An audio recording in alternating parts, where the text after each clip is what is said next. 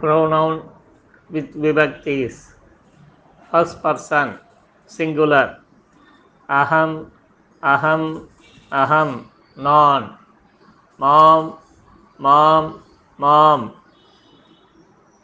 என்னை மயா மயா மயா என்னால் மஹ்யம் மஹ்யம் மஹ்யம் எனக்காக மத் மத் மத் என்னிடமிருந்து மம மம மம என்னுடைய மயி மயி மயி என்னிடத்தில்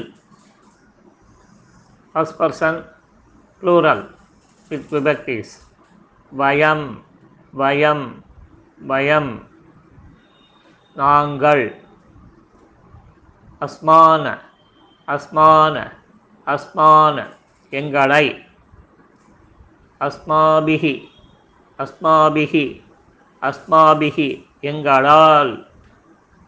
அஸ்மபியம் அஸ்மபியம் அஸ்மபியம் எங்களுக்காக. அஸ்மத் அஸ்மத் அஸ்மத் எங்களிடமிருந்து.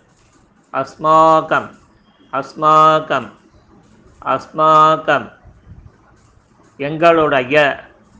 அஸ்மாசு அஸ்மாசு அஸ்மாசு எங்களிடத்தில் அல்லது எங்களிடம்.